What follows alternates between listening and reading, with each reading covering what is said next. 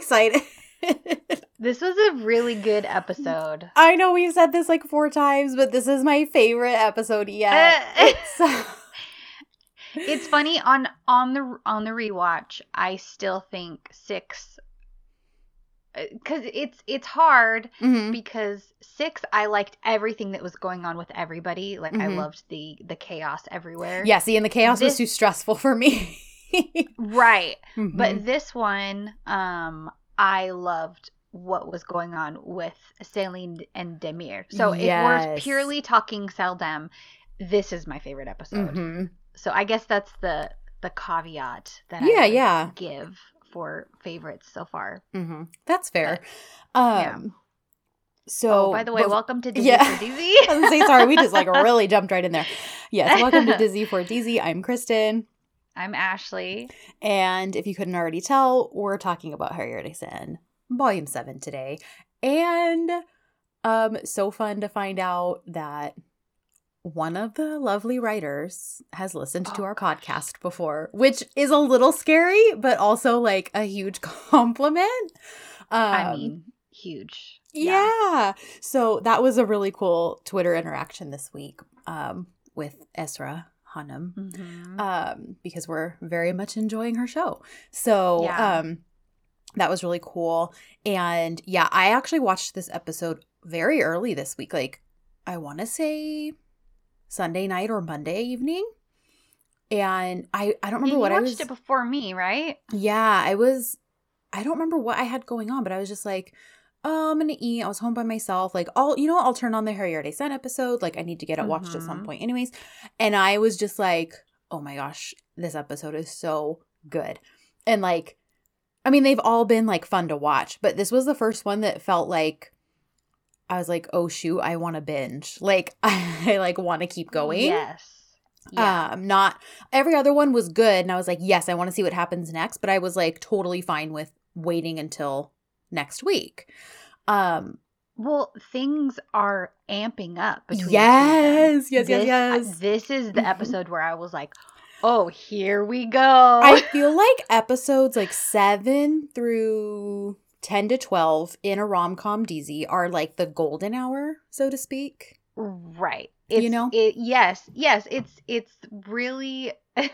Everything's well gonna- established at this point. Like you're plot building for the first few episodes, and in, and you're still Mhm. introducing characters and laying the foundation. Four and five, you're kind of finding your flow at that point. So I feel like you know at that point if this is a show for you or not. Yes, Um, you're the world. The world is pretty built by then, mhm. and you're really getting to know the actual story and the characters through the those sections. Yes, yeah. Mhm. So And then yeah, this next portion, it's mhm. like the forty to sixty percentile in the book. Uh-huh. Uh, yes, yes, yes. That's a perfect way to put it. Um, speaking of books, have you read anything else this week? I know you've still been busy, but I'm just going to ask you every week. I finished Yay! Eye of the World.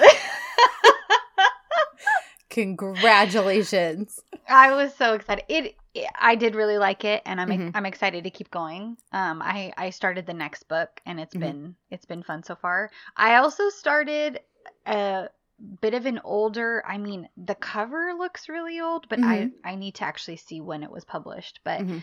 it's an older historical um by Roberta Gellis. Oh, I this was a book her. I purely picked up for Mm-hmm. the cover Okay. because it has one of these um actually sorry let me go to my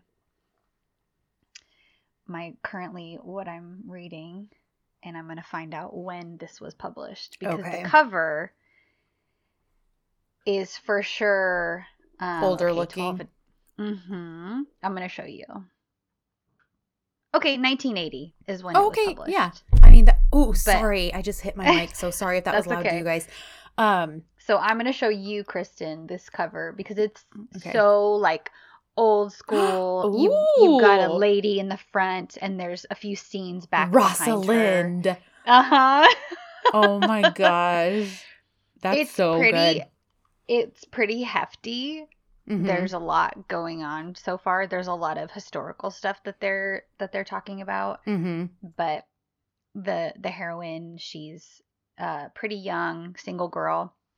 She's been left this huge fortune, and the queen has just come to to visit her to basically kind of offer. She has to offer her protection because she's only 16, and this is the medieval times, so you can't really be single with a lot of money. okay, as a woman without especially. protection. Mhm. Uh huh.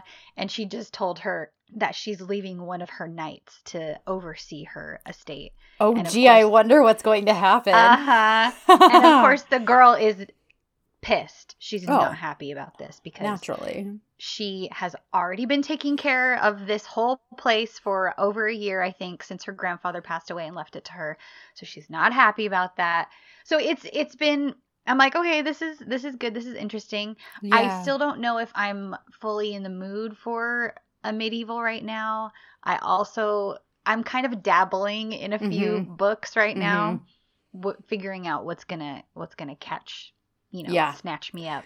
the perils of being a mood reader. I know, I know. But what about you? Um, so I still I'm trying to think. I don't remember how much more I've read since the last time we recorded because I'm I still have just been like blowing through my Amy Harmon books. Um, I only have one contemporary left from her, and I'm like halfway through it, Okay. which Okay. is um Infinity Plus One. So that's what I'm reading right now, and it's a Bonnie and Clyde retelling. Oh, fun. Um, yeah, so I've really, really been enjoying it. Um, and then you and Mallory are going to be so excited because Sarah is reading Th- Throne of Glass right now. And so I told her, I was like, oh, I've been needing to pick that back up because Mallory and Ashley have been telling me for like two years to read it. Uh-huh. So I am like, oh, I don't know where my bookmark is in it, but I picked Assassin's Blade back up this weekend while I was gone, so I'm probably like halfway. Finally. I'm probably like halfway through it now. Um, which, because which, um, I almost called it an Ozette. Wow. Mom, which Ozette are you on? No. Which. um, I? They're like because they're like little stories within it. You know, because you know it's like Vignette. oh, is that what it's called? Okay, yeah, that's not what I Well, you probably they're probably novellas, but Mhm. that They're word teeny, came though. to mind in Mhm. particular. Yeah. Anyway, I'm sorry. I'm in the Which second one are you on? I'm in the second one, um, which now I can't remember the um. well, what's what's going on? Is she with the pirate or? No, she they just blew up. Um, well, they didn't blow it up like Rolfe? they yes, like Okay. yes. Just finished with him. And then Okay. I'm in the next one where she's I, I like just started it so I don't really have it fully down yet, but there's like she uh, this girl works at like a bar or pub and she Okay. that's where Uh-huh. yeah, that's where I'm at. Yes. Okay. So I'm at, I'm with that because Sarah Irene. is doing the yes. Sarah Mhm. is doing the TikTok way, and she read the first two Throne of Glass books, and now she's reading Assassin's Blade. So, Oh, interesting. Okay. because there's like there's this whole thing. Someone sent it to me because they were like it was a non a while ago, and it was like a non spoilery, like here's why you should read, like Assassin's Blade I after uh whatever the second book is called. Um, That that does make sense to me, Mm-hmm. but I still well, yeah, I I guess it just depends. To Yeah. me, Throne of Glass didn't have enough impact hmm where I I didn't understand Celaena's motivations. yeah, I Um, know. And then but I remember you telling me that even when you first like read it. Yeah. Mhm. And then Assassin's Blade I I kind of was like, "Oh, okay, now I understand." Yeah, and even Sarah had said without being spoilery because she's like, I know you still need to read it, but she said like, yeah, you could tell there was like a backstory there that like when you're reading the first book, she's like, you can tell like, hey, I think I'm missing some backstory. Um, Very much. And I said, yeah, that's how Ashley felt. So it was like, you know, kind of hard to work through that first book. So I said, I'm just doing it this way because that's what she suggested. So I'm, um, I'm reading the prequel and then I'll just read all the books in order. So right. yes, so I'm finally, I'm All right. finally into Well, that because keep us because because Sarah's like, you read faster than me, so she's like, you'll have time to catch up to me. Like, um, so yeah, yeah. Well, she's and already- Throne of Glass and Crown of Midnight aren't huge either. No, Throne of Glass, at least looking at them physically, looks like it's shorter than Assassin's Blade. I I think it is actually. Yeah. Yeah. Um, I'm looking at I'm looking at. Are right you? now. yeah. Um, they don't start getting real hefty until Heir of Fire. Air of Oh Fire is a is a big boy. Yeah. so, oh, I'm Oh. so excited. This makes me want to reread. so yeah, so I was like, oh, they're gonna be so happy. I was gonna wait till I was finished with Assassin's Blade to even tell you guys, but it just I wound know. up coming out. You just well now you have to follow through because it's on the podcast And It's now they're all- put everyone- to yep. the public. Everyone's gonna tell me. Um. So yeah, and then what was um? There was something else I wanted to um touch on, and it's completely Was it another book thing? Something you're reading? No, it wasn't a book thing. Oh, before we really dive in. Okay. Can we talk about Love is Blind? Because Oh my gosh. I don't know if any of you all are watching it. We're and we're talking about season 2 of the original. Yes. Um, but I do have Japan and Brazil on my watch list. so, so, yeah. Um, because you you and I both watched up to episode 6, right? Yeah, yeah. Yeah, I I just, just- finished episode six yesterday. Okay, so I was gonna rewatch Her Yerde Sen again this morning for the third because I rewatched it last night too. So I was like, oh, you know what? I'll watch it like quickly on double time this morning while I have my coffee and breakfast. And then I was like, oh, but the new episodes of the next like five episodes of Love is Blind dropped. And obviously I didn't have time to watch all five. But I knew you had at least watched up to six. So I was like, well, I'm gonna Mhm. watch six. Okay. So obviously if you guys haven't watched this far, spoilers for the next couple minutes. But Yeah, sorry. how did how did Shane become likable? Like I actually was like I this episode I liked him a lot more than I've been liking him. I feel like this show, this season specifically, Uh-huh. Uh-huh. is all over the place. And I don't know if they are just producing it in in such a weird way where everybody seems to be flip-flopping. My opinion of everybody is flip-flopping seemingly with every episode. I saw I saw a tweet somebody somebody said Love is Blind season 2 is proof that you can hate every single person in reality television. It's true though. because everybody is having their moments and but you're you're right it's it's really weird um Well, and, like Natalie was bothering me a lot last episode, 5. mhm. when they were Mhm. like at the beach and stuff. Um but then I kind of realized like I mean, clearly, I mean, listen, you and I've talked about this. R- Reality Yeah. TV is not reality. loosely reality. Yeah. Like there's, you know, there's always an angle. They're going to put clips Mhm. and sound bites together to tell a certain narrative even that if that's not fully what's happening. So, you know, we're Right. fully aware of that. Um yeah so, you know, I feel like some of that probably happened last episode with her, like with her more like with her more frustrating characteristics. Mhm. Um because I liked her a lot more this episode, episode 6, Mhm. and um I liked Shane a lot more. I was like, "Oh, like Mhm. he I don't know, he just wasn't being portrayed as like this is going to sound super um stereotypical, but like surfer dude dumb. Like, you know?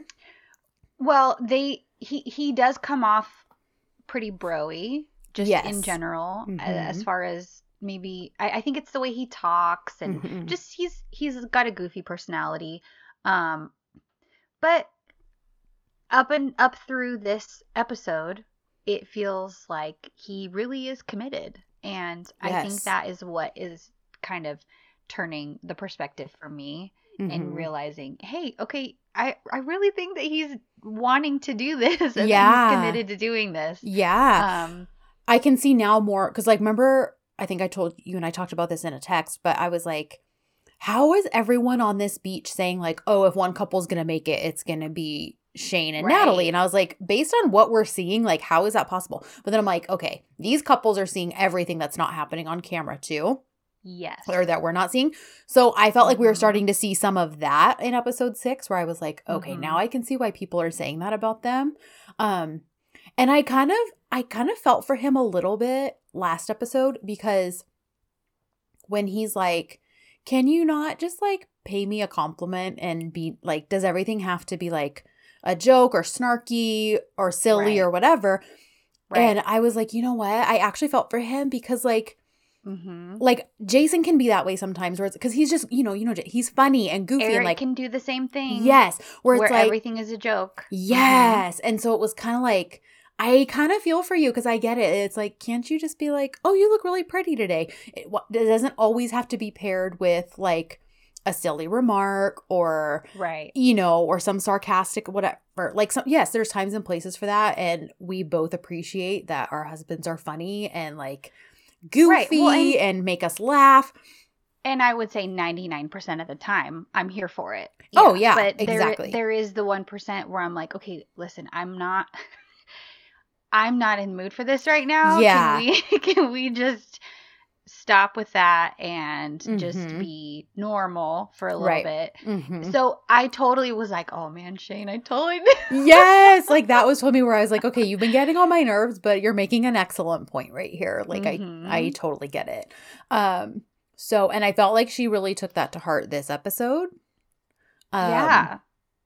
yeah so i don't know i was like wow i actually am like rooting for them um as much as i was like please don't do this like please don't make shayna the new jessica like shayna is the new jessica like and i don't know if i don't know if it's She by is. prodding i don't know if it's producers prodding to make that happen I, don't know. She just genuinely is a garbage human being who was like, let me say yes to someone who I already know one of the very fundamental things of my life we don't agree on. Like, your faith is a huge, huge thing for you.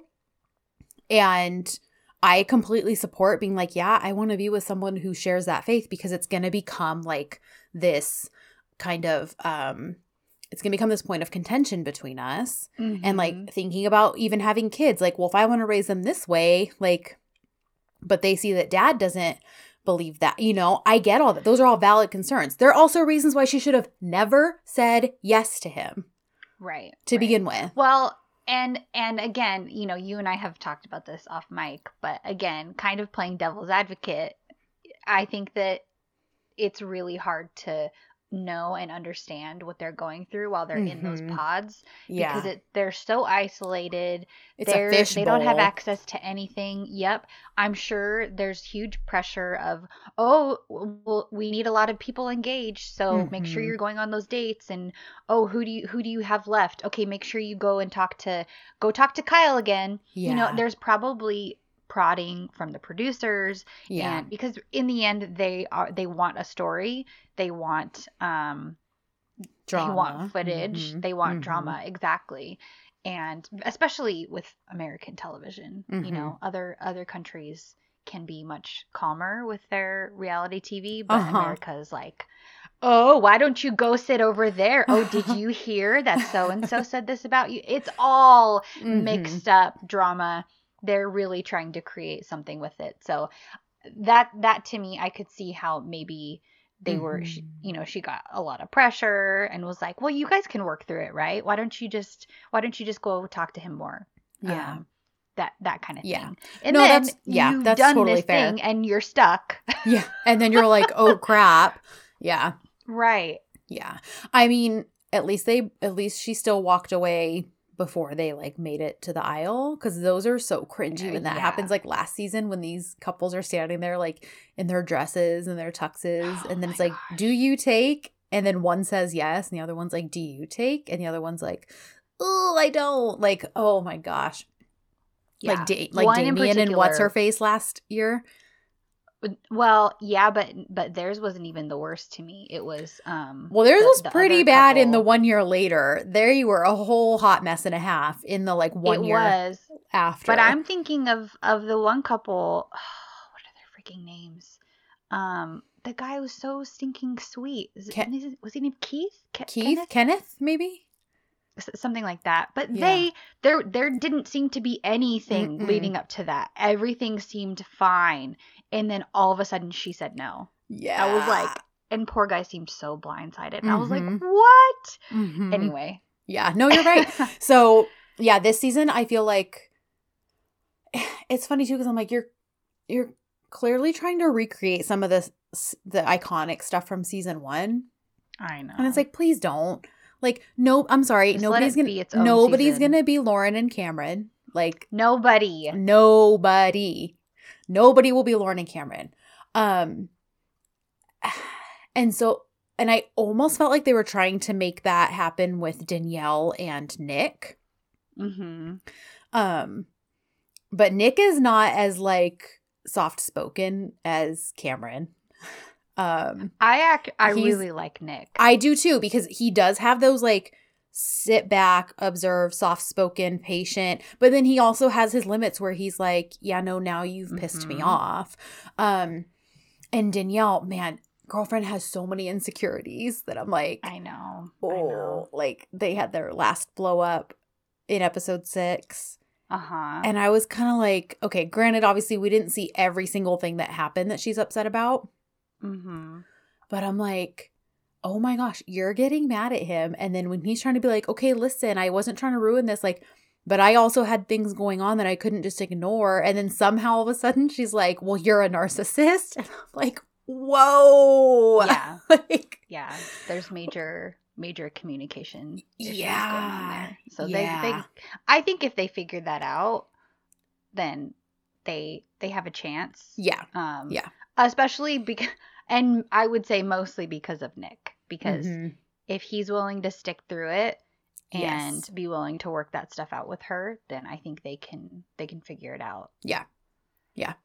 I don't think that Mallory and uh Sal. Sal, yes, I was like not Kyle. Kyle was Shayna's mess. Mhm. Um I don't think that Sal and Mal are gonna make it. I'm I'm worried.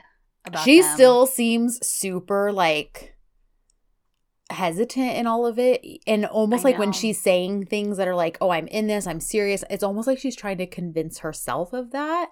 Mhm. um i'm worried about jarrett and iyanna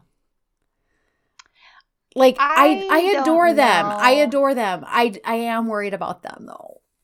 They're harder to read. I feel like with with Sal and Mallory and Jarrett and Iyanna, Mhm. they are only showing us so much. Mhm. So I'm really curious what the real story is behind them because I Yeah. feel like whatever narrative they're spinning Mhm. with them will probably come out in the next two episodes. Mhm. And that is what when we'll kind of see the quote real yeah portion of their- okay yeah yeah yeah that makes sense that makes sense because with with Jarrett and Iyanna, clearly he's really outgoing and she is Mhm. very introverted. right So I think that's what they're gonna spin as the Mhm.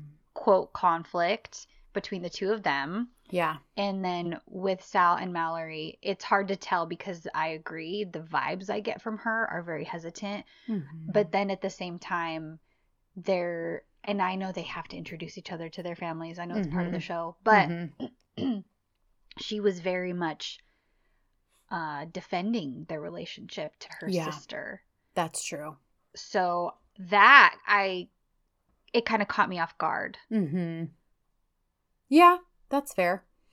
That yeah, you're right. Yeah, I know. Turned into a Love I is know. Blind podcast. I know. I know. Just one more thing. Shayna pulling Shane aside and being like, Your relationship with Natalie is fake and what I felt for you is real and blah blah like at the whole barbecue thing. I was like, oh my like they really are I feel like the producer set that up. Both of Oh, them seemed for sure. because both of them even sitting there were like being giggly over the like you could t- i felt like this was such a forced confrontation between them that i was like they probably called her and said, "Hey, why don't you come down? We're having a Uh-huh. barbecue down here. Why don't you come stop Mhm. by?" Yada yada yada. And then I, yeah, I have no doubt that that was fully prevaricated. yeah so anyways if you guys are watching love is blind uh give us your hot takes um but speaking of love being blind at least right now this episode felt like it was of her yerde sen by the way this I know episode that felt was like a good ten minutes, probably. this episode felt like this is when they're fully coming in starting to fully come into realization of their feelings, but also Mhm. both of them like a little bit being blind to it and like maybe not even wanting to acknowledge or fully admit it to themselves. Mm-hmm. Because, like, even when Selin catches herself, like, being like, why do you care if she showed up? Alara showed up. What's the business of your. But, like, she clearly does care. And. Yes. Um, or like when Demir is like, well, what do you mean they think Barack is your boss and that you guys have something going on? Like, he's like a little jealous of that. Like, I just. jealousy.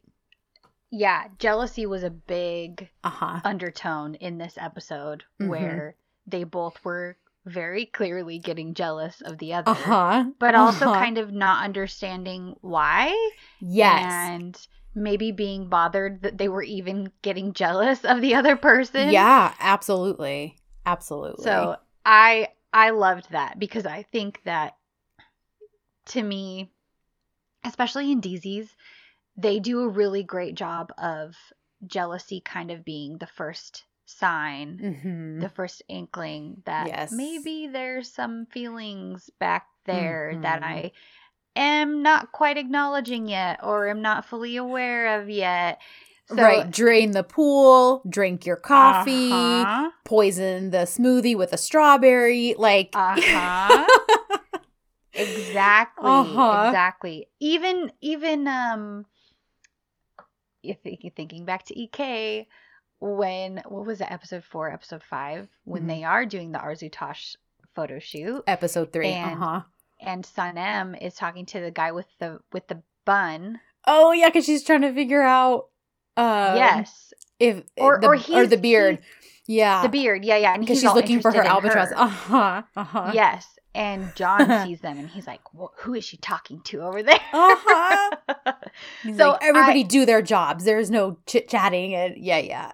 yeah so they we're getting it very much so in this Yeah. episode Yeah. between Selena and Demir. A hundred percent, and I love it. And can I just say, for at least seven episodes, and I have a feeling it will continue to be this way.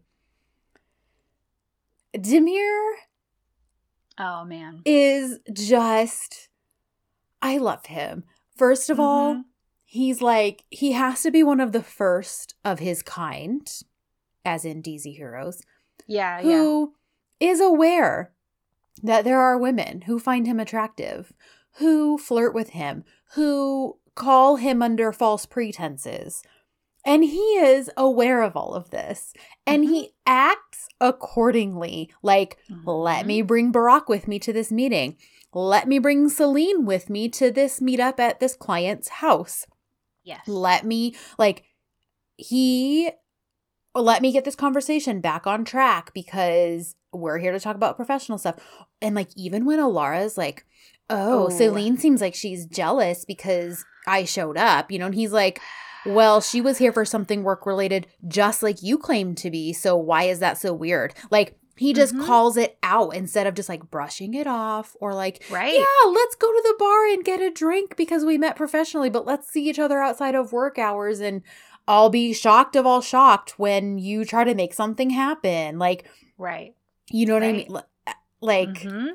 It's amazing. It's amazing. Mhm. When he called her out and he was like, "You you came for work stuff, right, Alara?"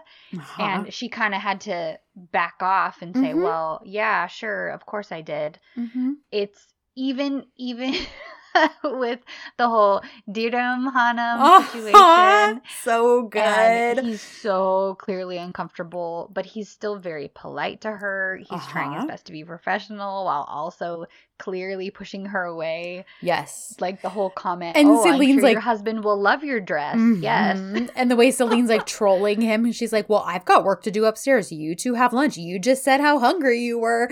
Like, and She's she's such a totally trolling him and being a little brat. And he's like, You're leaving me out Mm, to hang. Like, so good. yes. So I just appreciate that about him so much because it proves like this can be done. And it's Yeah. not and it's not boring. There are still other conflicts at play. There are still, you know what I mean? Like Yeah. and I like And- to go ahead. No, I was I'm just thinking about how respectful he always is Mhm. of his coworkers and and the people who work for him and he's always so respectful of Selin even though they've had this huge conflict between the two of them. He's Mhm. always worried about her safety. This is a thread that's continued throughout the show. Mhm. Even her jumping in after her phone, he almost jumped in after her. You know, while pretending all he wasn't these- going to, and she's like, "Well, your shoes are untied." So right, right. You know, getting her cha- freaking chasing after her oh, after she leaves the hotel. oh my I was- gosh. Okay, let's talk about that because that's near the beginning of the episode, anyways. So I just can't believe how swoony he was this entire episode. this whole episode, well, also your like heart is breaking for him because you learn so much more with his backstory. yes. Um, but so at the beginning of the episode, it picks up where last episode, you know, left off. So Alara shows up, but Selin has already showed up at the hotel because she found out from Vedat that you know Demir's dad is on the way, and she thinks that's an issue only because her parents are in town. right. She's right. not aware of any other issue. Um, Mhm. but it's a big enough issue because she's like, if your dad shows up at your house and my parents are still there, you know, it's going to be a mess. So that's what she rushes over to tell him. And there, she also, though, was about to confess something, and I don't know what it was. I don't know if she's about to come clean about the other stuff she's lied about because that's a big thing weighing on her is how much they've lied, you know? Mhm. And she's like, you know, I hate lying. That's not who I am. And I feel like that's all you and I have done is had to like lie and cover things up. Plus her own guilt on top of the fact that she's also lying to him about other things. They're not just in on lies together, but she's, you know, Right. the whole like, see, she's, you know, her guilt with the whole Project Cheetah and trying to get him like, you know, ousted. And that even kind of comes up a Mhm. little bit because he's like, yeah. you know, he kind of is like makes a joke about her possibly doing something like that. Not in the know. Hanum situation. Yeah. Yes. Yeah. And you know, and you can tell that she she gets super quiet and he notices cuz he's like, "Are you okay?" you know. Um so See, I thought she was going to confess that the girls know that they're living together oh, okay. purely because of the context of the conversation they were having Mhm. and how Vedat called Merve, quote, Mm, mhm, about the situation. mhm. And Demir was like, Why would he call Merve? Do you have something to tell me? So that was my assumption of that being what she had to tell him. Okay. that lie in particular. Okay. Cuz I was kind of like what is like, you know, they had their whole little Mhm. text exchange and stuff. So like clearly, you know, and her being concerned for him eating the risotto and all that. So it's like clearly she's already got some stuff going on where she's like, okay, I ha- like something's happening because I'm concerned about this and I care about him. Mhm. So I didn't I was thinking like are they already trying to push it where she was about to like confess that maybe she likes him, but I was like it feels too early for that. Um yeah. and then we never get the confession because that's when Alara shows up. And Mhm. Yeah, and I love how he's like, "What are the chances? Two hardworking women uh, that never give up on work coming to do work stuff with me, you know." Um, yeah. and you know, but clearly Selin still is kind of like, "Yeah, let me remove myself from the situation. I came here to do what I needed to do." Plus, then she realizes her parents have been calling her nonstop.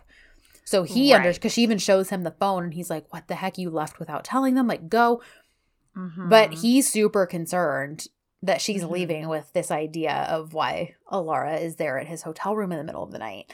And well, and she's visibly upset as she's leaving. So I think Mhm. he is also a big part of him is thinking of her safety. Mhm. He even says that. He's like, you can't just go out like this on your bike when it's this dark. Nobody's Mhm. going to see you. They're going to hit you. Let Mhm. me help you. By the way, I did not invite Alara, nor did I know she was coming. like It was it was just so good because you know, he drives her home. he, He's like, he gives it your to to Alara straight. He's yes, like, "Okay, I'll see you in the morning. I if you don't have work to do, I need to leave." yeah. Um, Plus, we already had breakfast planned, so let's just deal. Let's do our work breakfast like we already planned. Yeah, yeah, like we did work friend, Mhm. colleague. Mhm. God bless and then him. he runs out and he chases after freaking Selin. Mhm. He asks the- the security guard if he saw anybody, and then he gets in his car, drives after her. And Selin is obviously upset about her parents being worried about her and she left without telling them. She's also very obviously upset about Alara being there, Mhm. even though she's kind of saying, do whatever you want. I, I don't care what you do with your personal life as long as you don't bring them to the house.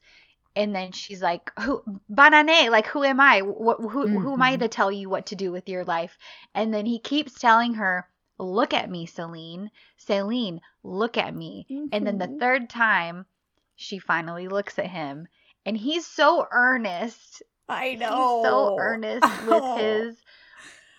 He's so clearly wanting her to realize, hey, I did not invite Alara to come to the Mm-mm. hotel.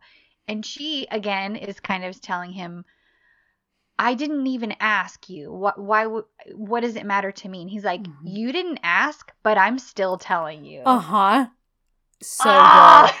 So, oh, so good. Him saying that, I was like, ah! Uh-huh. Is that when you tweeted when you were like when you tweeted the thing about Demir? You were like, Demir is who we all deserve, or something like. Oh no, it was just at the end of the whole episode Okay, because okay. because he's so unproblematic. Yeah. he's just so good. I so I was like, know. Demir, the unproblematic hero we all deserve. Yes, yes, that's what you tweeted. Yes, I loved that. Um, so yeah, like I, I love that he's like, yeah, leave your bike. We'll we'll send for it. We'll get it later. Like it's safe. Let me drive you home. Mhm. Even when they get home, and he's like, okay, you can't go in like this. It's very clear that you've been upset and crying. Like they're gonna know Right. something's up. So take a Mhm. deep breath, calm down before you walk in, and like you know it's gonna be okay. And um, and so, or and like even earlier when she was like when he was like you'll get hit by a car because you don't have all the safety gear, and she's like, well, just let it happen. It would take away all your problems too. And he's kind of like, uh, no, it wouldn't. Um. So yeah.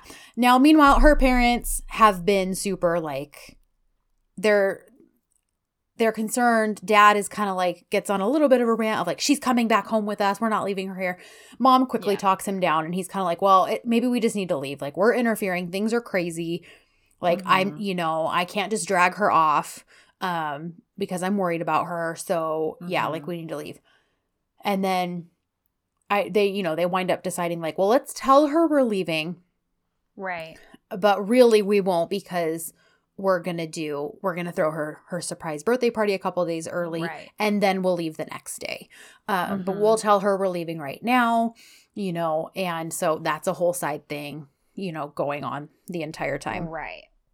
when demir gets back to the hotel and he finds her bracelet Oh my gosh. and that bracelet shows up like two or three more times when he's just Uh-huh. holding it or looking Oh. at it or touching it like he takes it to work with him Uh-huh. the next day. and keeps it in his drawer. I'm like, Mhm. Okay, so this is um this is our bandana. This is Yep. our tube of lipstick. This is Uh-huh. I was like, here we go. We have an important object. uh-huh. The I love it. DZ Staple 101. Um so yeah, I love that cuz I'm like, "Oh my gosh." Cuz obviously like at some point that bracelet's going to make a public appearance and it's going to be oh like, yeah. what like yeah anyways um Ebo and Ida were so cute this whole episode. Let's just kind of cover them. Um he's so sweet and helpful with her cafe stuff, like Yes. and he also just wants to like help her relax and take breaks when she needs them and um you know, they wind up going on like a motorcycle ride together too yeah. that winds up in is this the same forest that like John was camping in and Sun M was like looking for him because It- his it his be. photography career was over because I was like I feel like this is the same the same one anyways um but I know, yeah when like they when they were the, it was just kind of funny to me. I'm like, where even are you? Why are you Yeah. driving your motorcycle In the, the forest. forest?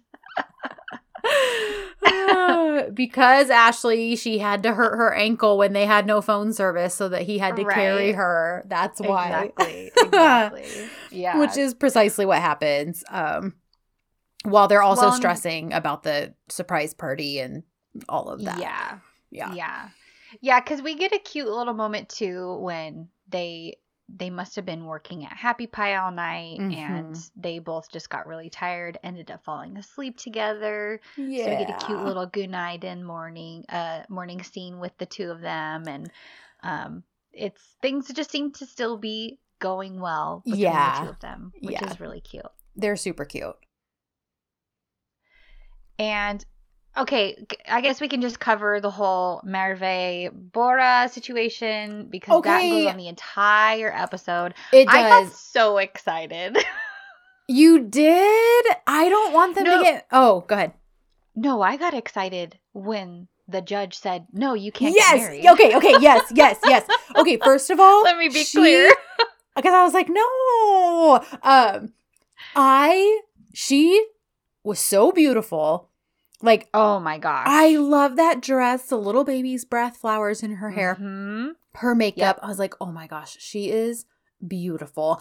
I kept hoping I was like, okay, please Vedat, like show up at work and see her. And then like they have this weird like like and he's like, who is that? And someone and you know, Demir's kind of like, oh, that's Merve, don't you know? Like you've Mhm. worked with her. Uh, that's not what happened. And actually it's better that it went about the way that it did. But um as far as the Merve Selin thing. But they Right. Bora and Merve. So yeah, she's gorgeous. They go in to get married, and I'm like, oh man, please don't get married. Like, don't go to work married. And then yeah, how she's like, yeah, that kind of stuff only happens in like movies and DZs. You need blood work and you need paperwork and you need this and you need that. Um, I was like, "Yes, something's going to happen and they're not going to be able to get married now." yes yes so um they ba- yeah they spend the entire episode take getting that stuff taken care of secretly because they you know they want to get married secretly um and you know i bora's not an awful guy i just don't i don't know I well, just, I and something that came to mind as this was all happening throughout the episode. Merve doesn't even tell Ida. Yeah. In the previous episode when they had lied about her little heart condition Mhm. and she had ended up lying to her friends, she got really upset. But now she's putting herself in the same position of lying to the people who are Mhm. closest to her with something that's far more serious. They're not Yeah. just going to see a movie.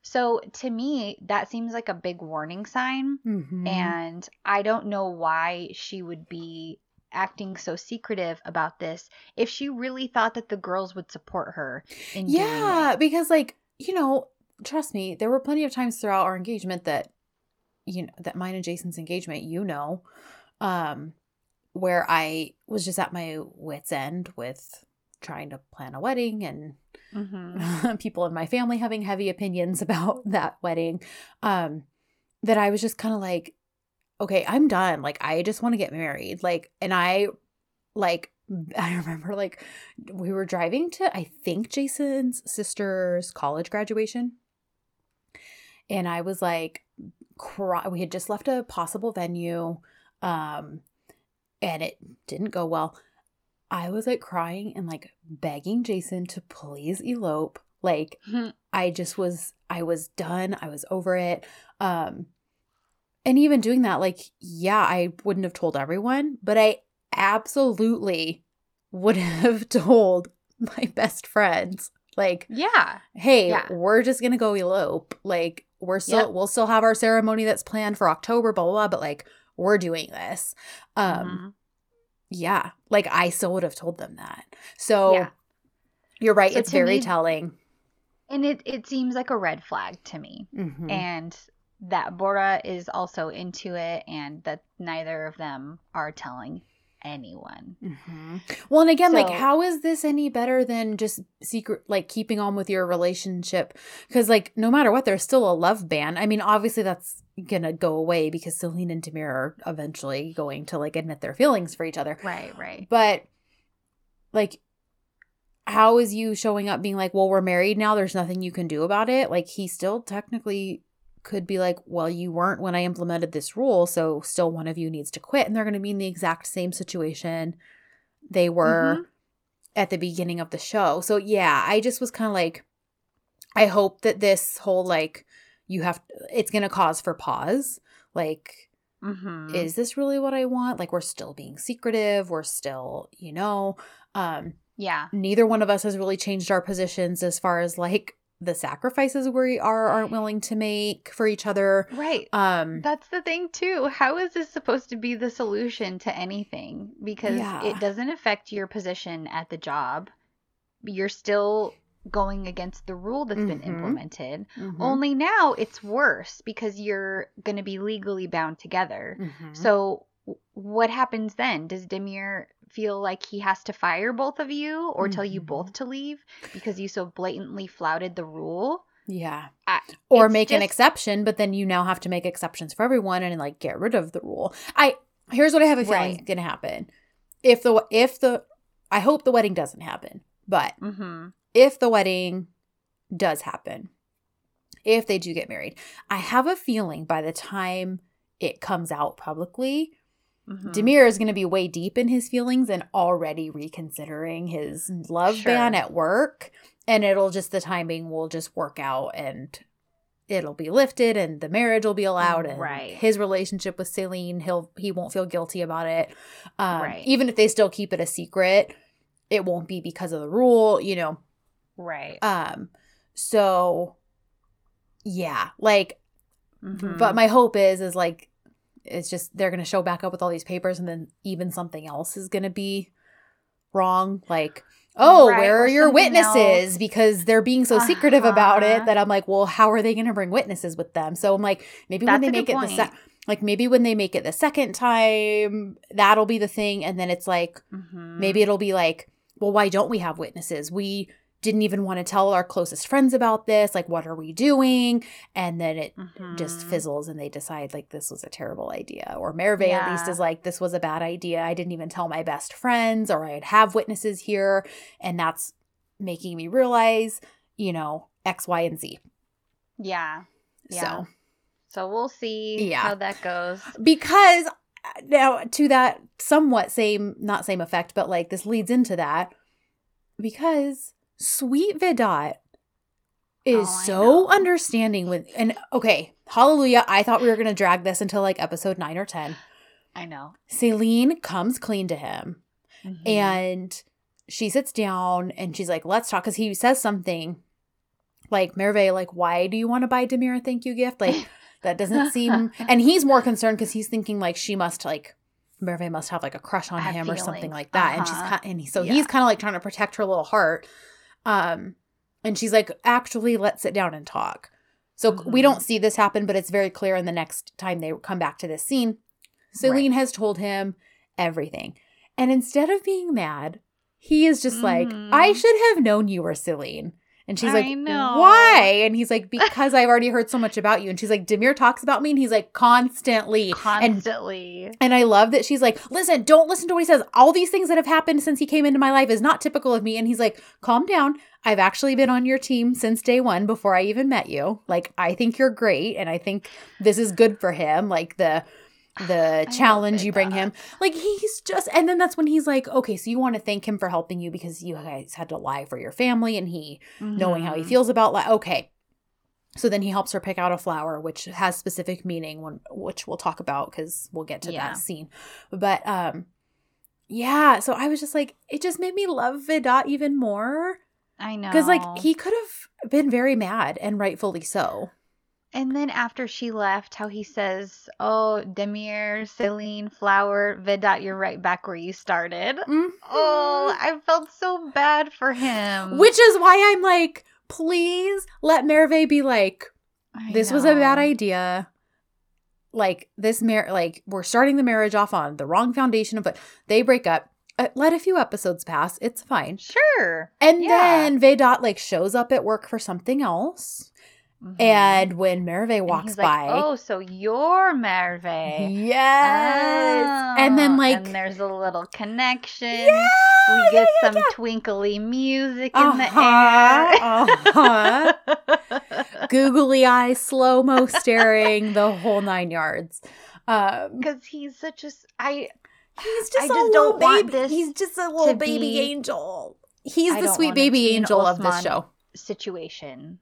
Yes. I I can't have that again. I Where know. sweet Osman is pining after stupid Layla for so Ugh. long. Stupid. I Layla. I just I need him to end up happy. I just need Vedat to end up happy. Yeah, he deserves it. He is such a good. He's a good friend to Selin, who he barely knows. He's an amazing friend to Demir. Like, Yeah.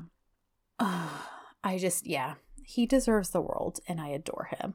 So, um, backtracking though, now that we've covered Ebo and Ida and Mhm. Merve and Bora and a little bit of Vedat, um, when Demir's back at the hotel, he finds the bracelet. He stares at the bracelet. Selin goes back home, sort of kind of smooths things over with her parents, at least enough to where it's like, Right. okay, let's just go to bed. She's still very concerned. She's still feeling guilty.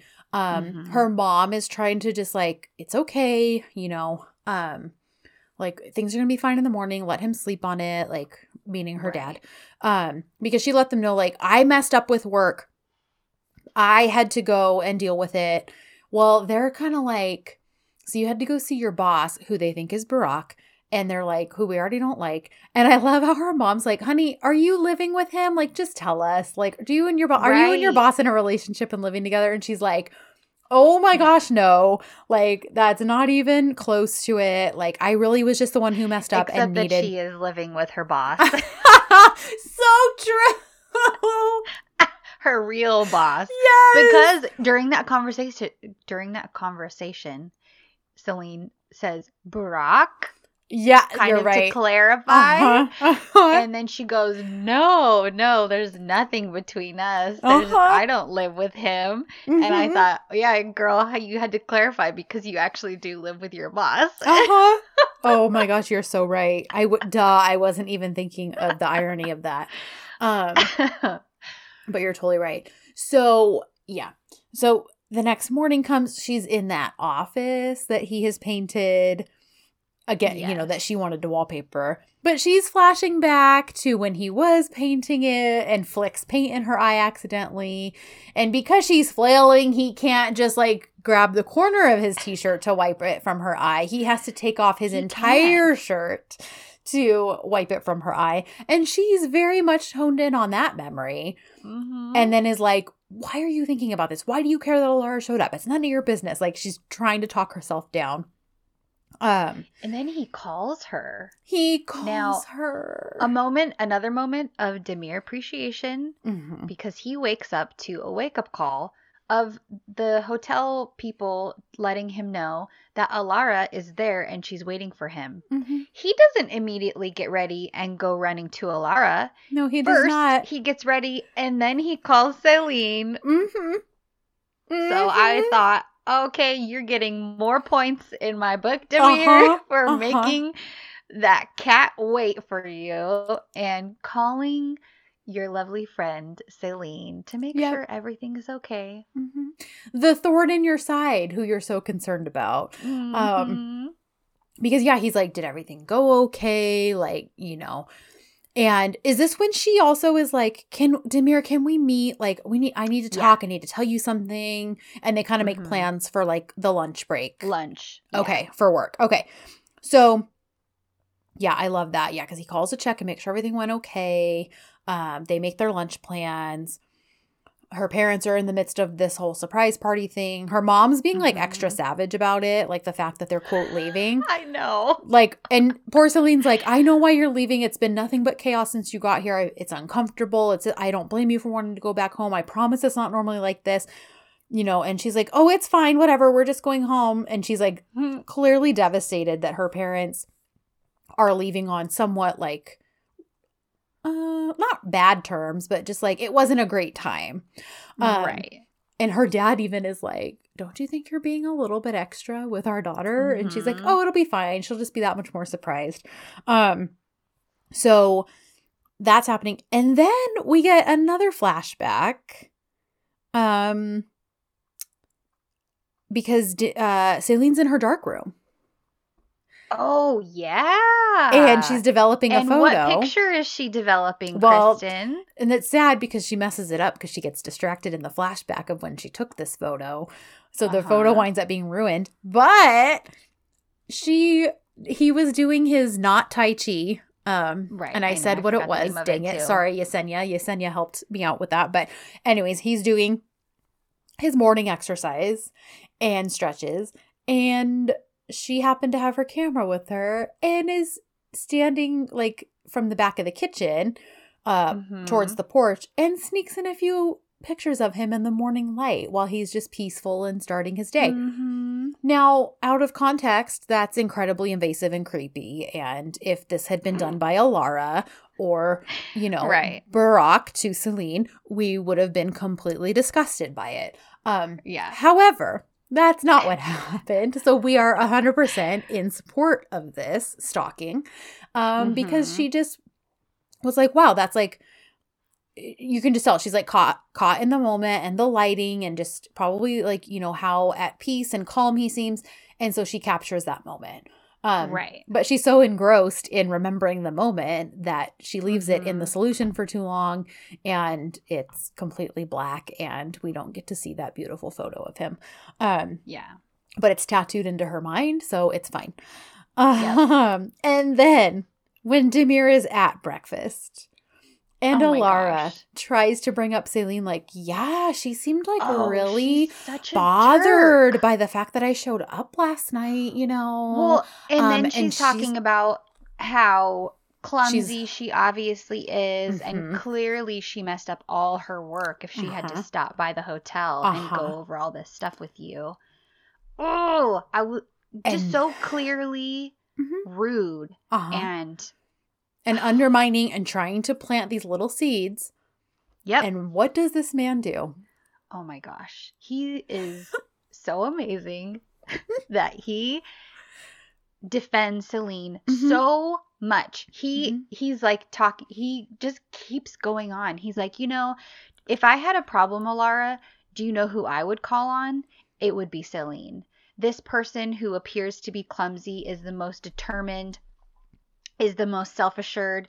She is the person who's most willing to work hard to get whatever it is that she has to work on done that she is the one who I would rely on for Mhm. anything if I was Mhm. in a bad in, in a bad position she is who I would call Uh-huh. and then he dropped the microphone He sure did. He reminded he was like he was like Michael Scott when Pam is like, stop dating my mom. And he's like, you know what I'm gonna do? I'm gonna date her even harder now. It's like every time Alara is like, let me nitpick at Selin, he's like, you know what I'm gonna do?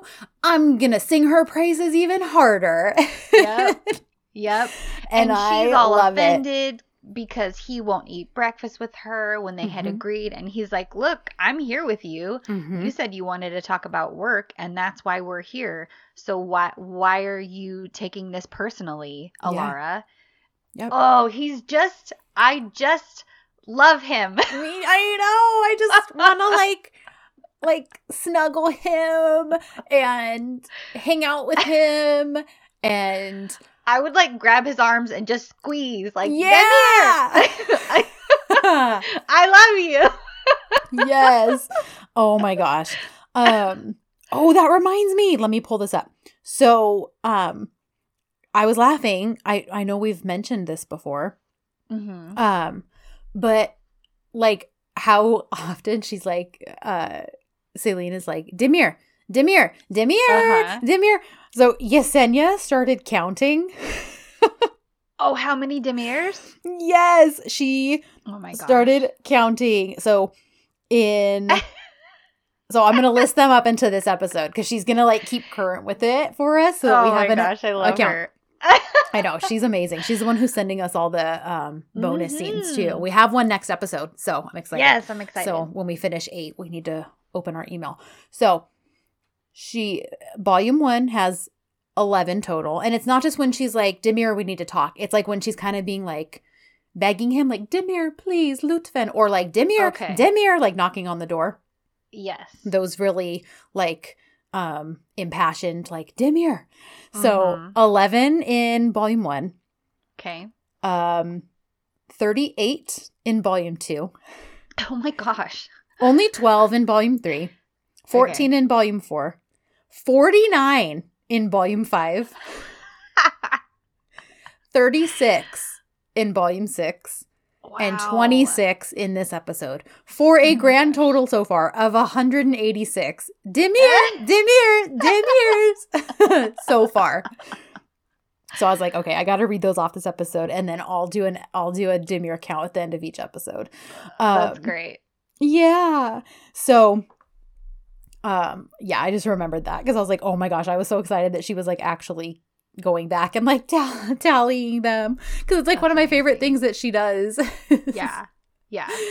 when she's like especially when she's like knocking on the door in that one episode demir Oh demir my gosh. demir demir So good. um, so we do take a bit of an emotional turn when uh Demir because Demir calls Vedat as he's at the hotel the Mm. night before and he's like, mm-hmm. Let me you know, I'm gonna come see you. I gotta deal with this dad thing. So after Yeah. he kind of storms out and is done with the breakfast with Mm-hmm. um Alara. Molly Ringwald wannabe, yes. Um she he goes to see Vedat.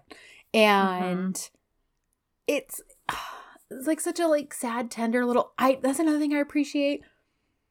The most of the men in this show, they show their emotion. Yeah. They share their feelings. mm-hmm. They like they have like these deep conversations, you know? Um I mean, Demir is clearly a very emotionally intelligent man. yeah.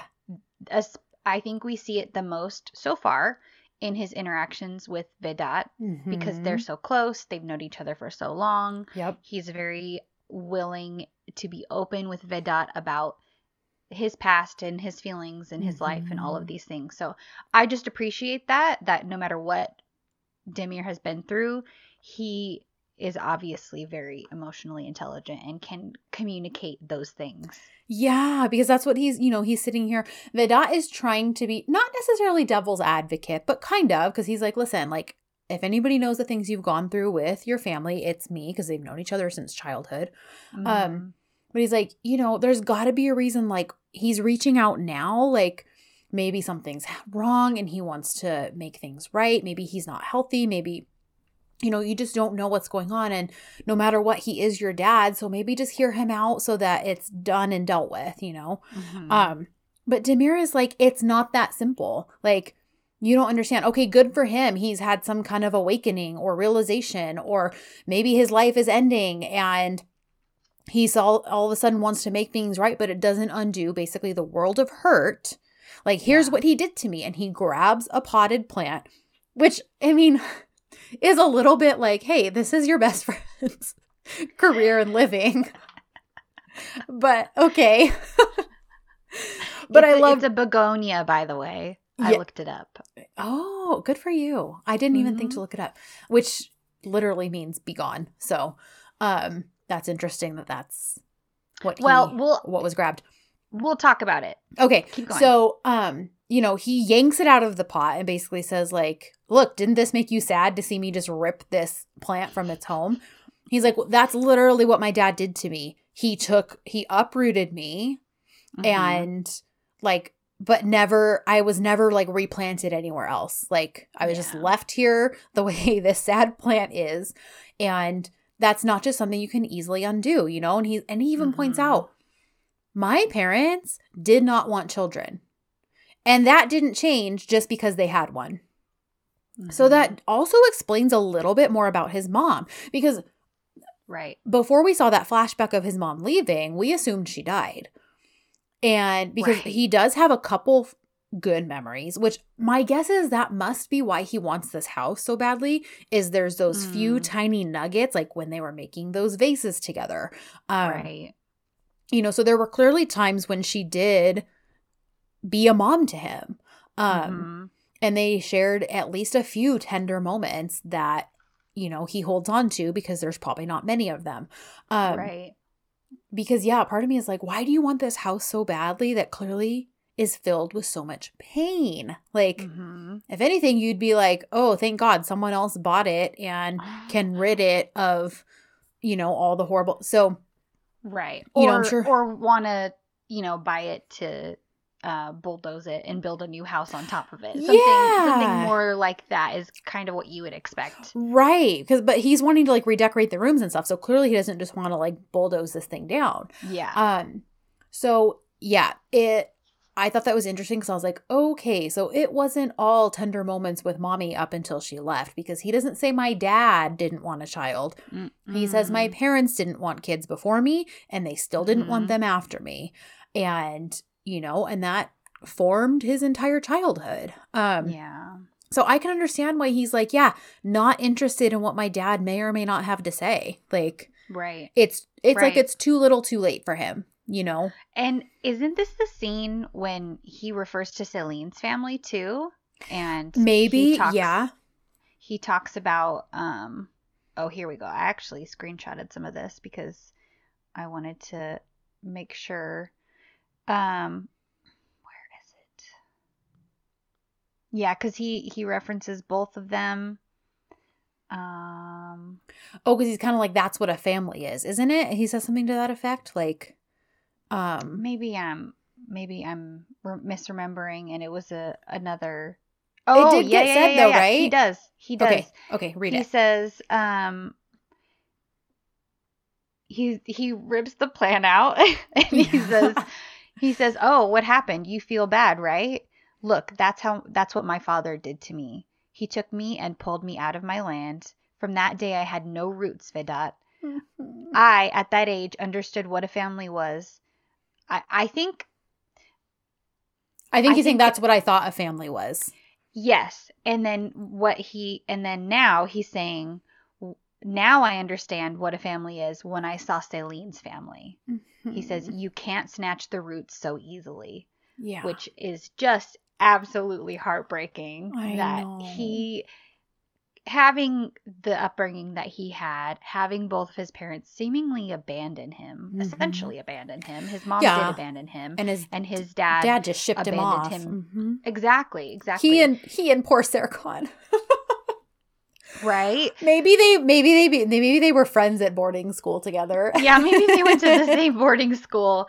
Maybe they bonded over their Mhm. starchy ways. Mhm. Um, and um, but then you know he has this dinner with the crazy Tezes and with Selin's Mhm. family, and he is seeing her parents and seeing how protective of her that they are, and how much Selin loves her family. You know, even how upset she got when she realized they were obviously worried, had realized she was Mhm. gone, were calling her over and over and over to, again to figure out where she was. He's really seeing a family and really seeing what that dynamic should be and how much the parents should love and care for their children. yeah, And I think that's what makes it so much harder because he's seeing this all lived out in a really real way where her parents obviously love and care for her so much. Mhm. And how can you not just compare your own situation with that when that's what's being put in front of you? Mhm. And Yeah. it probably is making him more upset and more isolated and wanting to keep his father away than Mhm. ever because Yeah. all he's thinking is I know what a father should be like. Mhm. I spoke to a real father and the way he talked about his daughter is never the way that you've treated me. So why would I want to talk to you ever? Yeah. Yep. I, I really can't blame him because you know what? Not all relationships need to be mended. Like, Mm-hmm. I mean, I'm a firm believer in not having, um, like harboring bitterness and like let letting things go for for your sake too. Like, Mhm. um, right. you know, there's the whole, you know, saying of like bitterness is like drinking poison but expecting it to kill the other person and like there's truth in that. So, Right. I am a firm believer in working through those things, but that does not mean that certain people, blood related or not, need to be let back into your life in a tangible way.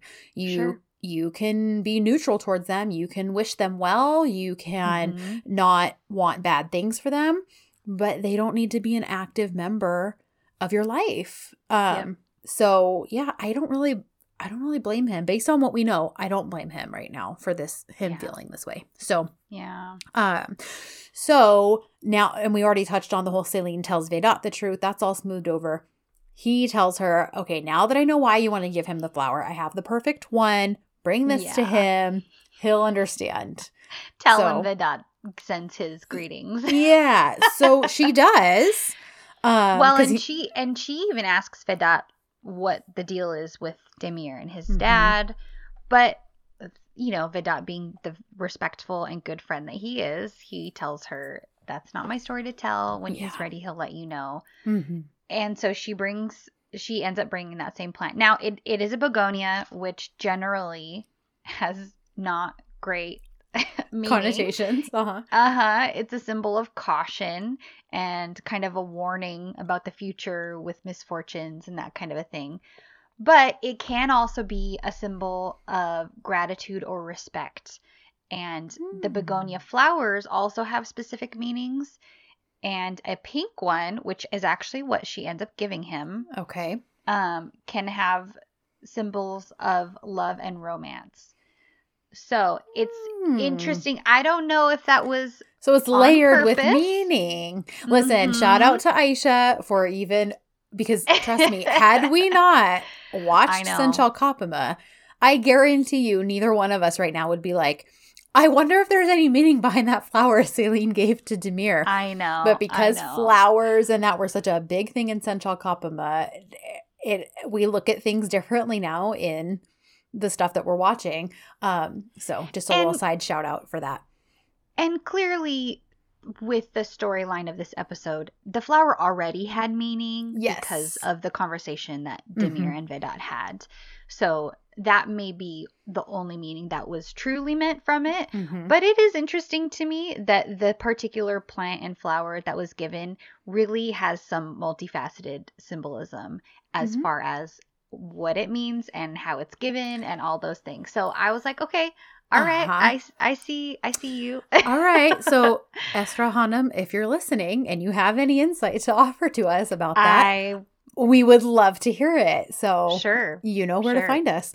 Um, well, and it's funny that you're talking about, okay, it could have just been the fact that that's the flower. He did that too. And so giving it back to him, that would hold good meaning because yeah. he, she, is giving that flower new new a new home to be planted in. Mhm. Yeah. To Like- grow deeper roots. Yes. Oh, Uh-huh. okay. Okay. Well, and I and I then I think of the illusion of a future home that the two of them are going to make. And what if they plant They're growing their own roots. Uh-huh. Uh-huh. Yeah. Oh my gosh. Yeah. oh my goodness. Okay. I love it. So, um then I know. I'm like, what else do I know. we? Oh, what did we miss? when she goes, okay, because as far as she knows, her parents are leaving in a few hours. She's getting up to get ready for work. Yes. Um, and she's kind of, but she gives dad and mom a gift. It's a picture of them all together when she first bought the house. You know, she's like, I meant to bring it to you back home. Um, but you know, as you know, I haven't been able to make it out there, and so I'm giving it to you now. And even her mom says at one point, like, yeah, come back and visit when you can, but even if you can't, we'll still come back to see you. Like, mm-hmm. You know? Um but anyways so they have their little moment. She's emotional because she's like i'm so sorry that like this visit wasn't you know what you thought. Things have just been horrible every day. I understand why you'd want to go back home. Um and you know and she's like dad are you mad? And he he says i'm not mad but i'm offended. Um and i don't know if that was just like a weird translation for it but um i thought it was more like i'm not mad like but i'm concerned or i'm you know or I'm disappointed. yeah or just a little bit hurt or whatever and you know she she does what she can to smooth that over um yeah. but you can tell she's just feel she's in her feelings because they're leaving today and she's gonna miss Mhm. them and just the fact that this visit wasn't as great as it could have been um Yeah. and she walks out the gate and her bike is waiting for her with a note in the basket. And he's like, because he knows, he knows that it's probably going to be rough, that she needs to spend time Mhm. with her parents. And he's like, come into work late today, take your time. Like, you know. Spend your time with your parents. I'll see you when you get here. Like, so swoony this episode. I know. It kills me. He's so understanding and Mhm. caring. And then she gets on her bike and she's headed out to work. And Demir happens to be out walking and they pass each other. And we get this beautiful moment where they Uh-huh. notice each other at the same time. They've already passed one another. Mhm. They stop, they turn, and they just smile. They're Mhm. we get the the slow realization, hey, wait, was Mhm. that Demir? Oh, hey, wait, was that Selin? Yep. And you you get the two the two faces in the crowd kind of moment Mhm. and I was like, "Oh." I know. And they wind up going to that little seaside coffee place. Mhm. And this is when he gets kind of jealous because he's like, Well, what do you mean they think Barack is your boss and that you're living with him? Um, and she's like, Well, we, you know, he he does wind up understanding because he's like, Well, yeah, it'd be way too coincidental that I'm the nephew of the people you bought the house from and I happen to be your boss. Like, I can't be all those things, sure. you know. And I think this is when she even says, like, Demir, I just want you to know, like, this isn't who I am. Like, I feel like we've, like, I know I've dragged you into these lies and I thank you. Um, you know, but like, this isn't me. I don't like to, t- you know, and he's, he kind of helps justify it for her. You know, he's like, right. you know, he's like, well, you don't want them to be disappointed. I understand why we did this. Like, you don't want them to be worried. Um, Mhm. you know, and so he's being understanding by it, like, almost like, well, we were kind of backed into a corner with it, you know? yeah. Um, and so he kind of gives her that out. I thought that was very sweet. Um, and you know, um, it just, yeah, I don't know. I just, I really liked that little extra cafe scene between the two of them. Um, Yeah. is this when? Is this when? Um, no, no, it's the next. It's the next time they're here after they have like their lunch thing. Um, Mhm. but well, you know, they wind up back at that seaside cafe because we already touched on a little bit when they after they go to Dear Madam's house and Selin trolls him by leaving him to the wolves. Um Yeah. and he's trying to maintain his professional boundaries and all of that. Um right. you know, they they do wind up going out because they were supposed to because she wanted to talk to him. Although you can tell at that point she's like nervous, like almost like crap, I don't really want to tell him this stuff. Like Right. um Also, quick before we get into it, quick Uh-huh. more more points to Uh-huh, him uh-huh. that he refused to eat with Diram Hanum yes. because he already had plans with Selin to have Mhm. lunch. Mhm. That's all. Yep.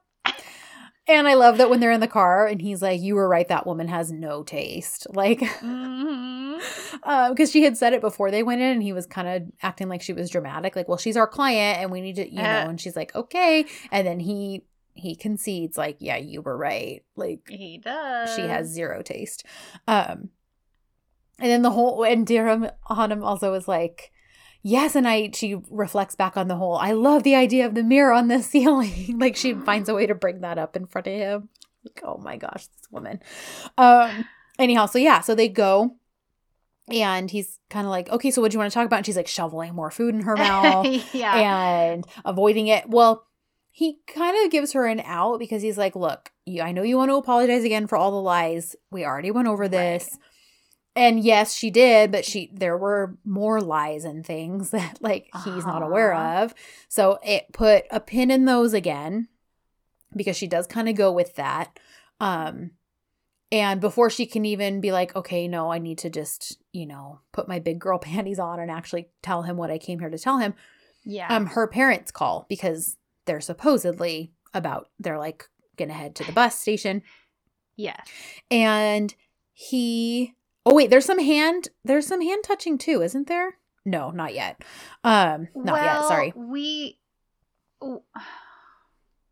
Now I'm losing the timeline. i know because we're bouncing She gives him the plant. i know we're bouncing all over this is this hap the at this point she's that i'm talking about she's already given him the plant so we'll bounce back to that because she gives him the plant when they're in the office Yes. and then they left the office to go to Diram Hanum's and then go to this lunch. right. So I've jumped ahead quite a bit, but um Mhm. so she's avoided talking to him um and but she's like, you know, since my parents are leaving, you know, you get to sleep in your bed again. He's like, oh, I'm looking forward to that. And then Yeah. she's like, but oh yeah, the bus is about to leave. I'm going to call them and say goodbye. So she calls really quick to say goodbye. He's witnessing this Mhm. one-sided conversation. She's emotional. Um, Yeah. But he can, you know, he's continuing to see that connection and that bond there that she has with her parents. And he can just see how much love that like a family can have, you know? hmm And so they get off the phone and she's kind of like, sorry, you know, um, I just really am going to miss them. And I'm going to feel like I'm going to see them everywhere now in the house because they've been there. And, Right. um, It'll feel really empty without them there. yeah. But then she mentions, like, but they're leaving. So now you'll have your bed back and you can call your dad and, like, he can come see you now if you want because she's not really fully aware of the situation here. So, no. he gets he gets a very he gets he kind of throws those walls up shuts Yeah. down and that's when she finally realizes like oh your issue wasn't just that like our parents would run into each other Right. like there's more happening here um but he's And not ready to talk about him. yeah Yeah. but yeah, he changes subject he's not he wants to drop it he wants to close the Uh-huh. topic um Yeah. and as they're talking he like makes a hand gesture and winds up like tossing He grabs her a napkin. Yeah. Oh yeah, and it like tosses her phone in the ocean. Yeah. Yeah. And apparently, we find out later that she jumps in after the phone Mhm. and because she's fully wet and Demir And he's knocks brought on her door. sweats. And but he he brought her clothes, which I is so sweet. But I do love that he is kind of laughing at her because Oh, yeah. he's like, "Why would you do that? Is your Uh-huh. leg okay?" Because apparently she hurt her leg jumping in somehow, Yeah, and she's like, and she's "It always hurts." yep. And she's always getting hurt around him, her shoulder, Mhm. like um, yeah, like I was never injured this much before you were around. You, this has only been since you've arrived. And he's like, "Oh, I'm sure," Um, because she's like, "I'm not this clumsy. I'm not." th-" And he's like, "Oh, believe me, I I'm sure that's true." Like Yeah, Um, yeah. That's But more towards the end of the episode. But yeah, ahead. can we rewind to Yes. the when she does give him the plant? yes, because as he grabs it from her, their hands touch. Yes. well, and she and she explains, you know, thank you for lying for me. Thank you for letting my parents come. Thank you for leaving the house for all that time. Thank you for coming to the dinner. Th- like there's all these things that he has done and so she is really wanting him to know and understand that she really is thankful for all the help that he's given her yeah. little things like the bike there's just so much that he's done and so yeah we get this this tense can't breathe moment when Mhm. they're having the flower transfer and you see their hands and she and and all I think of too is how he has been holding her bracelet for so much Mhm. of this episode Mhm. brought it with him to work, taking it out of his desk, holding it, looking at it. He And fell he- asleep with it. And he still has it by the end of this episode. It has not made a Mhm. reappearance on her wrist. So, No. uh huh, uh huh. So that was a great moment. Their eyes Yeah. are locked and their hands are touching. And you get the the stuff, the moments that DZs do so well. Do so well. agreed. So, um, this is, and that's also right after that is when the whole Diram Hanam scene happens because they actually kind of start to bicker. Of course, the sweetness can't last too long between them. Yeah. Um, and they wind up at Diram Hanam's house. So, right. You know, um, we fast forward, we kind of touched on the whole motorcycle ride with Ebo. The bike has an issue. Of course, now Ida has to hurt her ankle so that he has to give her a piggyback ride because at this point, the party planning committee has, you know, it's in full swing. The Tazes Right. have been helping, um, Mhm. all this stuff. And Everybody's invited. We get a, a, a scene of Essen Hanum finding out about the party. and weaseling an invite. Yes. And um so she's upset she's not invited. She ends up sending flowers. Everything is kind of leading up to this whole party. People are either out of service or Mhm. oh the phone is in the water or oh Dirdum Hanum keeps calling uh Demir so he turns off his phone. yes. It's all leading up to them not being able to know that this is happening and that her parents are there and they cannot show up to the house together. Right. And obviously, once her friends realize this is all what's happening, like they're doing everything they can to scramble and get a hold of them so that they Right. don't come home together. Um, Yeah. and that's when they also discover that Ebo actually knows about Yeah. the living situation, which it's kind of funny. They're a little bit upset about that. Um, But he had just showed up to the house, so it Yeah. wasn't her telling him on purpose. He No, and- by accident. but they are friends too. So it's like, and obviously, Yeah. look at. That just proves that he's a good secret keeper because he didn't talk to you girls about it. Um, Yep.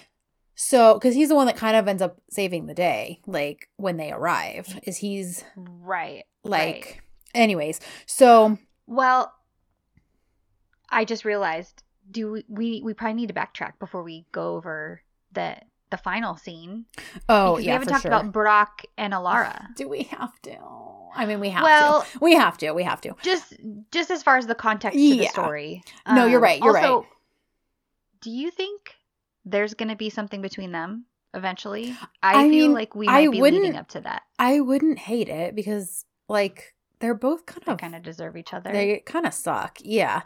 Um, like Barack, I'm like, okay, listen, no, you're not a full on villain, but you're you continue to not do yourself any favors here. Like, yeah. I do appreciate that, like when he goes to meet with her, uh, Alara, about more of the work stuff and the plans. Um, hmm each one of them has a tiny little snippet of like, see, you could be a good human. Like Alara is, you know, tells him like, oh no, I don't want to do that to the walls. I actually want the kids to draw and decorate and paint those so that they feel comfortable that it's their space. I actually really liked Yeah. that. Like, hmm and you know, even Brock is like, okay, yeah, we can definitely do that. Like, that's what we'll plan for. He even Mhm. seems a little bit shocked by it, like, oh, you do have a tiny smidge of a heart there. Yeah. Um, and you know but then he also quickly calls her out too because she starts to talk crap about selin um, right. and he's kind of like I do appreciate that he he keeps continues to defend Selin. yeah and he's like well she's a good worker like are you really expecting me to believe that your whole goal here wasn't just so you'd have alone time with demir and not because you actually Mhm. think selin's not a great worker um Mhm. and you know so again like he he has her number he knows what she's about um yeah. You know? So it just they kind of just fit. Um Yeah. and so she winds up weaseling an invite because he gets the info about the party at this meeting.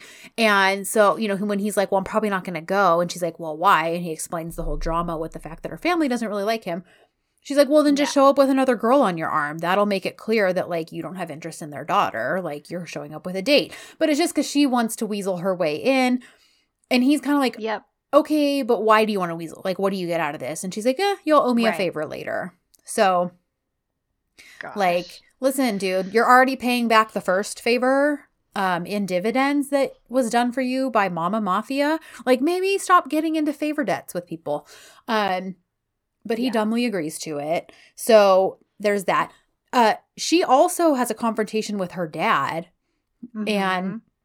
you know where she kind of proves his point that he had mentioned to demir like my daughter acts like a spoiled eight-year-old child like you'd think she's a grown woman Mhm. and then she turns around and that's kind of what she's doing with him because she's like what did you say to him and he's just being nothing but professional with me and you know and you've already messed up my life once because he paid off you know this guy she liked to leave her Right. I was gonna say we we get that I think for the context of knowing what's happened between the two of them in Mhm. her past and the fact that he was able to kind of convince or pay off a guy to leave her alone. Mhm. Some man who he suppo- apparently didn't approve of. right So this I think is probably the crux of their issue as Mhm. a father daughter, and um, I think that was kind of the main point of of that with Mhm. her not trusting him and thinking that he's the whole reason that Demir is being Mhm.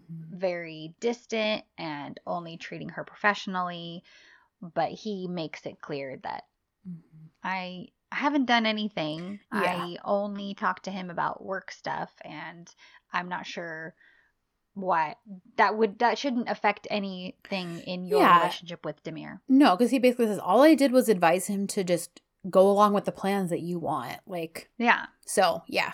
Um, but you're right. I think that was just to give context to what the root of their issues are as father and daughter.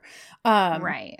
So Yeah. So then Barack and Alara head to the party since she's Mhm. now his date, supposedly. Mhm. Barack is excited because he thinks that he's going to break in again and steal the pictures that Selin supposedly has been taking Mhm. uh, Mhm. since him and Feru think that she's in that she's the mole.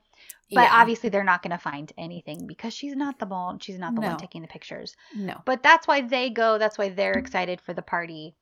Alara comes with him, and as they're walking towards the house, Yes. she Ooh. realizes Uh-huh. you see her connecting the dots in her head Mhm. Mhm. of wait, you said we're going to Selin's house for the party. And Barack's like, Yeah, yeah, that's where we're going. That's what this is. And she kind of asks a few more questions.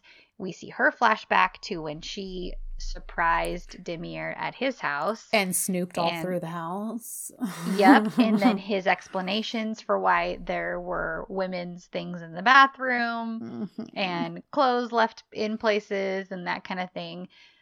But she basically makes the realization that they are living together right. or seem to live together or something where their clothes and their Mhm. toiletries are in the same bathroom. Uh-huh. Uh-huh. And Selin has a, it was Selin's robe that was in the bathroom hanging on the hook. And, Well, and it's funny because when she's like, that's just weird because I swore I saw this address, you know, listed on the project for, you know, for Demir. And he's like, oh, well, you know, Selin was in charge of it. So that, you know, stuff probably gets sent here. That makes sense.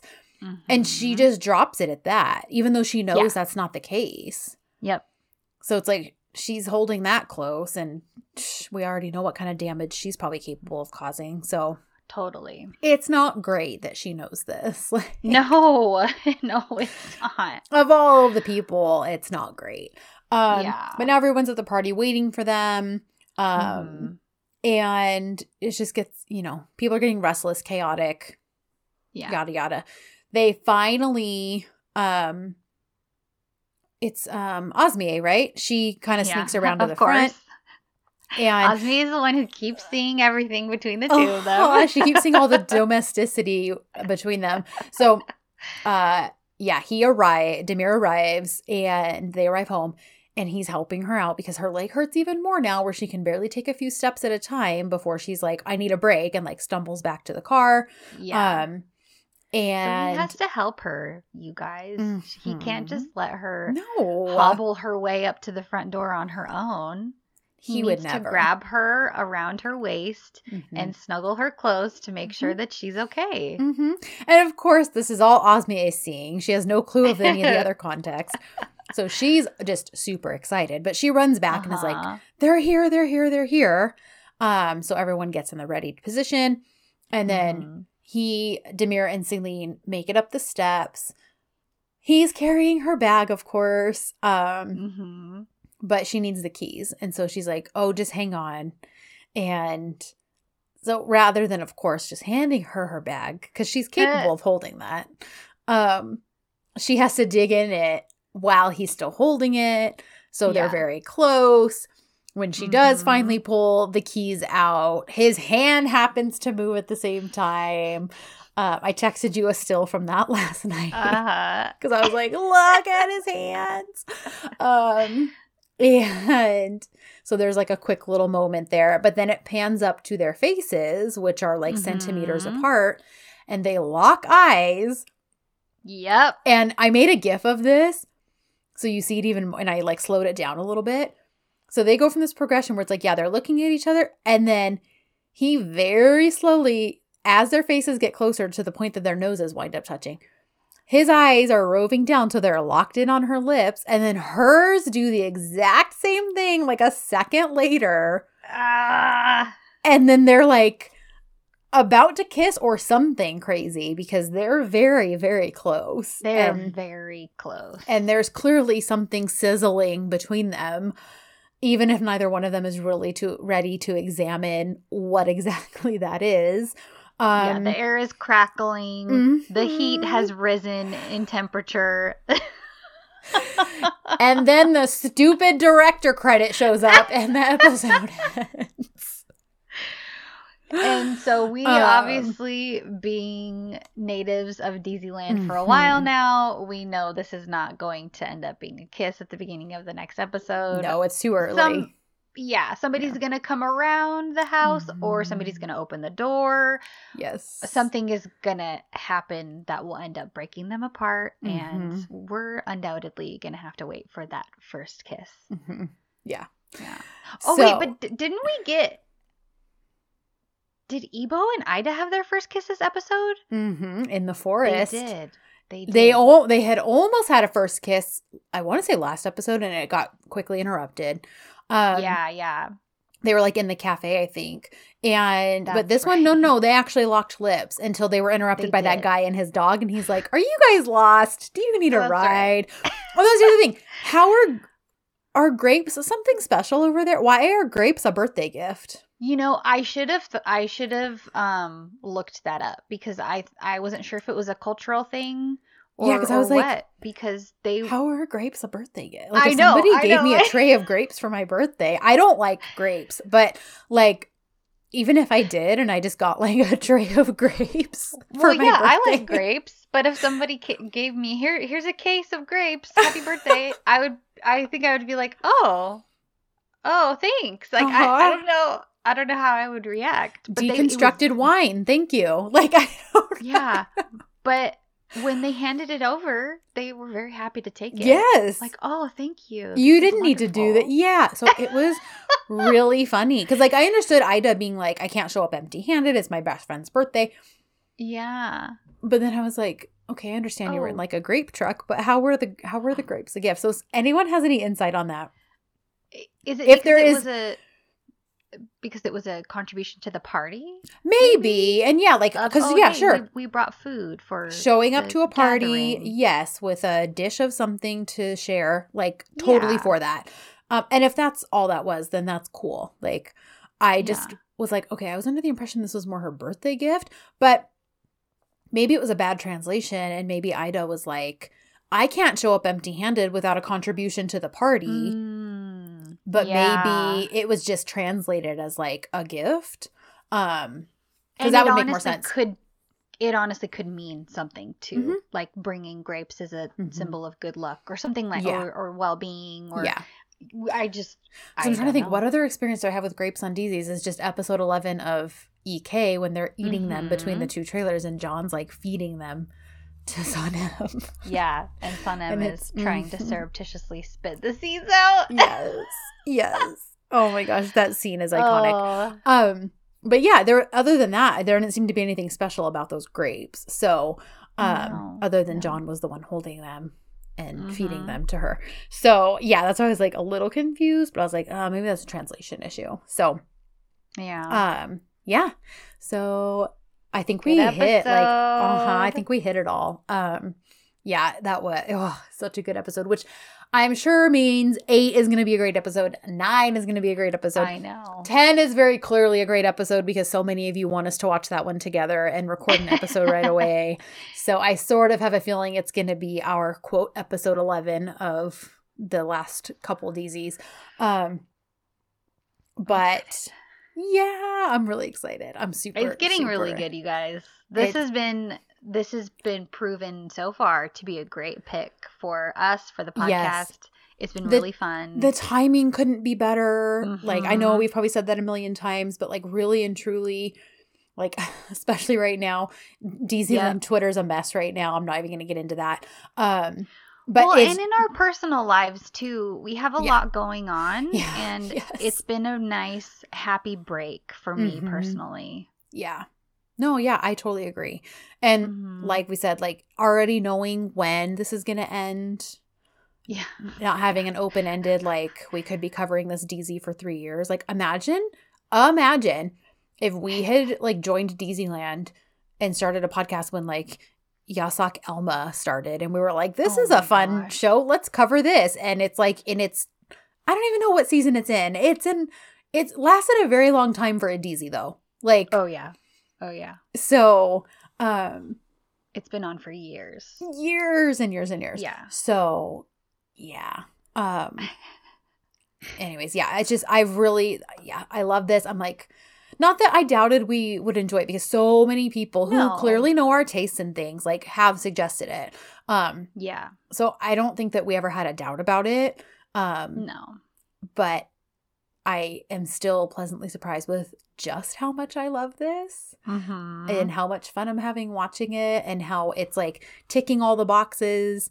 Yeah, it's just totally.